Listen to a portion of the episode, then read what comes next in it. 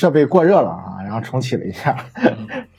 刚才聊到哪儿了？聊到就说你们两拨人被炸机把被卷帘门关在地铁的两侧啊，对对对对对啊。然后呢，当时我就站在导演旁边儿，嗯，然后我就特意注意了，就是呃导演当时的一个反应。然后就是在所有人都在抱怨说啊怎么还不来开门的时候，就我发现导演他在跟我们的那个副导演在校对明天就是拍摄的时候的那个服化道的，就是一些需求。嗯就是他们两个人很专注在对那个通告和剧本。嗯嗯哦，就这一点就让我印象特别深刻。嗯就是，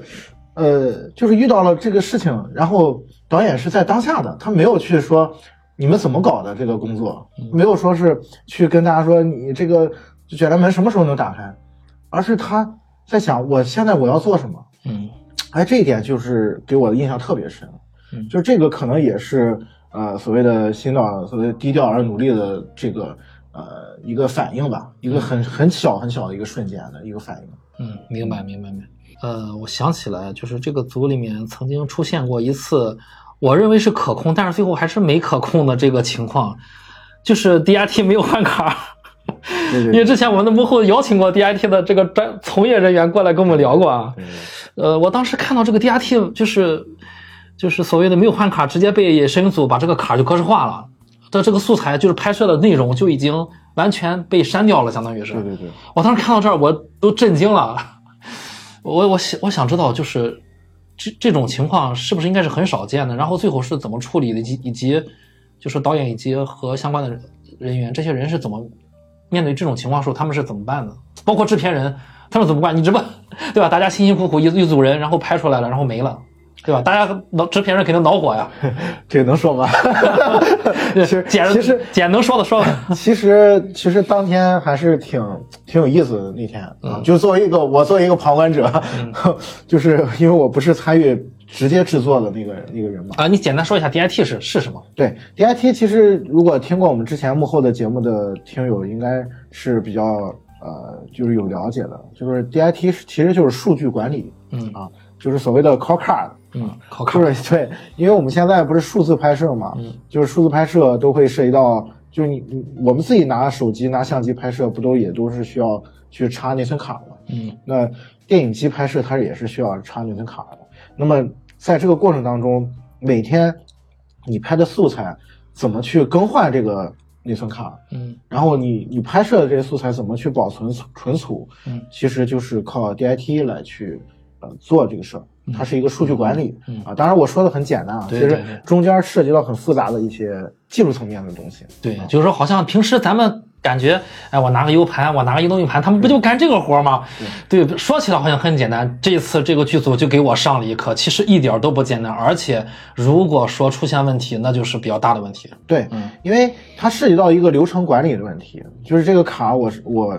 呃，那作为摄影组，他在现场他是没有办法去分心，说我我还要是想起这个卡，哎，这张卡是用过的还没用没用过的啊，这张卡里面有多少素材了，他没有这个功夫去想这个事儿。嗯他如果想这个事儿，他现场怎么拍啊，对吧？他的他的专注力都在于我怎么创作我的画面。嗯对，所以那这个工作就必须要有专人去做这个事儿。那中间其实出现一个纰漏是在于，就是两个人衔接上出现了纰漏嗯啊，就是拿呃从摄影机上拿下这个卡的人跟要去考卡的这个人，这两个人中间衔接出现了一些问题嗯，然后导致这个卡在没有就是完全拷贝的情况下啊被格式化掉了。嗯，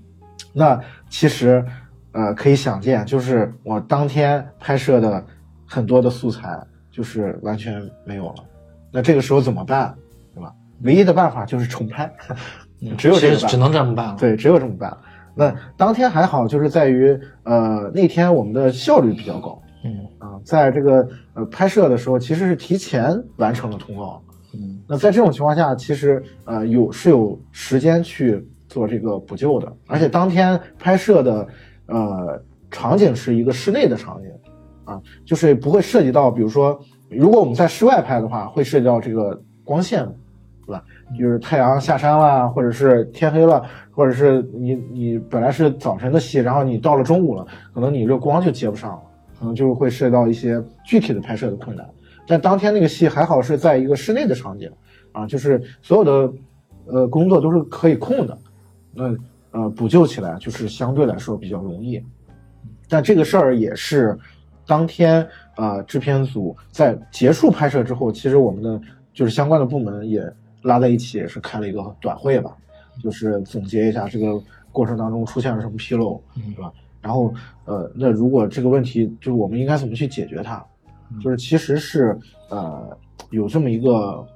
复盘的过程吧。然后在当时，其实导演并没有 想那么多，想的就是哦这个问题出现了，那我就解决它。嗯啊，那就是我们就怎么去重新拍，嗯对吧？怎么去跟演员沟通啊？交代这个事情是一个缘由是怎么样的？那现在需要我们去先把这个问题处理掉啊，其实是一个啊，就整个这个事件的发生和解决的过程啊，让我感受到了一种就是成年人的感觉，嗯嗯，就是一个完全是大家都在想着去怎么去解决问题嗯啊，并没有想的是说这是谁的责任嗯啊，就没有纠结这个事儿。嗯。那么重拍的这个这个这个镜头里面有这个主要演员吗？这三位吗？有大女主吗？嗯，老实说那天没有。啊，我不是在内涵什么啊，就是说，就是说，呃，也就是说，呃，没有主主要演员对，啊，呃，就是没有涉及到我们的三三位主咖，但是，呃，其实从我个人来讲，就是那呃热搜这个戏，就哪怕是涉及到了三位主咖出现了这样的纰漏，那呃沟通起来也不会有什么太大的问题。嗯嗯因为因为我们这边的三位演员其实都是，呃，首先人都是非常好的，然后也非常的配合剧组的表演和配呃和这个拍摄，嗯。啊，这不是在这个站在一个宣宣发的角度，我是站在民影派的角度在聊这个事儿，对，那我就替我们的观众，呃，再提再提一个深入的问题啊，看看你刚才说说的这些能不能站得住脚。你说这个主咖们不会说什么话，我怎么听说主咖跟导演提醒说啊，说你导演你别跟我说保一条，别说别老说保一条，你说 one more。然后导演也也曾经跟这个主咖说说，哎，你别就别别那么活泼啊，就拍完了之后也别别太活泼了，就保持你的情绪。导演说说什么呢？说不要飞，保持情绪啊，就是你说你刚刚说主咖们不会。就是说这么不配合，我能理解。但是我看就是主咖们也是可能是调侃啊、就是跟导演开玩笑，说这个你别说保一条了啊，就保一条就是说所谓的再拍一条啊，就就是说再多拍一条，这样可的可可以选吧，看看有没有更好的选择。那么他说 one more，这个是这个是什么意思呢？就是说是是不是他的个人性格呢？哎呀，这个是就是也我的理解是，就是拍我你让我保一条，我一定会保的啊，但是我嘴上就 我嘴上一定得说点什么。这个事儿是这样的，就是首先呢，呃，这个演员也没什么可可可遮挡的啊，她就是我们的大女主周冬雨同学啊，嗯嗯啊，冬雨同学呢，她是一个很外向的一个女孩儿，嗯她很活泼，然后呢，呃，但是我们这个戏有一个特点，因为我们这个戏它是一个现实主义题材，再加上她演的这个女孩呢，她是属于那种啊、呃就是比较坚坚强的女孩，她是遇到了很很大的一个挫折，然后在这个挫折当中去磨砺自己，然后呃这个成长的一个过程，所以在很多的时候其实是需要她。就是有点打打引号的苦大仇深的那种感觉，嗯。啊，再加上就是说她她演的是一个相对来说比较成熟的一个女性。啊，虽然她呃演我们这个戏的时候也也三十岁了啊，但是她还是个小女孩儿那种感觉，嗯。所以对她来说，就是呃你在你在片场的时候经常能看到一个很奇奇特的现象，就是上一秒钟就是呃导演喊 action 的时候啊，还是一个呃就是一个哭戏啊，就是氛围特别的压抑，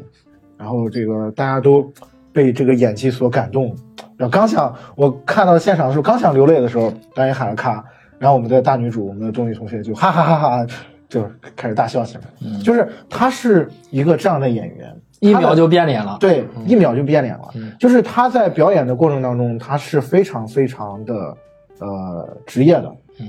当然，我觉得这个也是他的一个呃，就是一个特点吧，就是他的表演是属于那种，他不是那种呃，怎么说呢，感受派的，就是我我变成这个人物了，他是方法派的，嗯，就是他是完全就是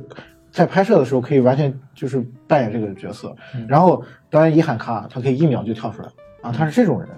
所以在现场的时候呢，就就会产生，就是像你说的啊，就导演说你别太飞了，哈，就是这个保持情绪保持情绪，嗯。因为可能在拍摄的时候，呃，他是一个，就是刚才我说的，可能是一个被压抑的一个感觉，或者说那场戏是需要他去表达那个情感，呃，比较丰富，或者说在哭的那个感觉，比较沉重的，对，比较沉重的那种感受。嗯，但是他在表演之后呢，经常会蹦蹦跳跳的，就是跑出去，然后跟大家开玩笑啊、聊天啊，这样就让导演觉得你不要太飞了啊，我们 马上就要拍下一条了，要保持这个情绪啊，所以会有这种要求。嗯，但是他跟导演提了弯帽之后，导演是不是真的就后面就都都说弯帽了？呃，是这样，就是这个也很有意思，因为因为新导他是一个呃相对来说就是性格比较内向的呃人吧，然后他在现场就我刚才也说了嘛，他是比较低调，然后又呃就是说话特别细声细语，然后特别文明的一个导演，就是他每天导演去了现场都会跟大家，就是每个人都会就是打招呼啊，早上好，就是他就是一个这样一个一个人，所以他在现场的时候，其实很多时候，呃，他跟冬雨两个人我，我形容就是一动一静，嗯，就是冬雨是特别活泼的那种类型，然后导演又是那种特别静的，就是两个人就是有有一种冰与火之歌的感觉，就两人碰撞在一起，然后要演这个戏，那导演其实一开始是不适应的。嗯导演就觉得，哎呀，你可不可以安静一点？可不可以就是就是这个呃稍微的呃就是压抑一下自己的天性啊？但是演就是演着演着，就是随着这个合作的这个深入，就是彼此对彼此的了解，其实导演就发现哦，他就是这种性格，其实在他的表演当中是没有问题的。就是慢慢慢慢，导演其实就也不会特别的去要求说，哎，你保持情绪啊，或者怎么样，因为导演知道，他他只要喊了 action，他一定没问题。嗯，就是作为东宇这边呢，我觉得他两人是在这个过程当中是有点互相影响的感觉。就导演一开始就是一个很闷声细语的人嘛，然后在导演在灯宇的这种性格带动下，其实导演也慢慢慢慢有一些放开了。就是这就是为什么呃，就是冬雨，就这其实是一个细节。就导演说保一条，然后冬雨说你不要说保一条，说弯帽，其实是开了一个小玩笑。对，就是让这个就是让人感觉很很轻松，就是在现场就是会稍微轻松一点，因为当时其实那个呃发生的环境是一个拍了一个夜戏，然后大家其实都很辛苦，然后在这种情况下，呃呃，当时我记得冬雨应该是连续也是工作了十二个小时了。啊，但是那那天的戏比比较紧张，而且没有拍完。但原因，呃，其实一会儿还可以讲到啊。但是呢，就是因为大家都比较累了嘛，所以那个时候导演说啊，保一条。其实冬雨想，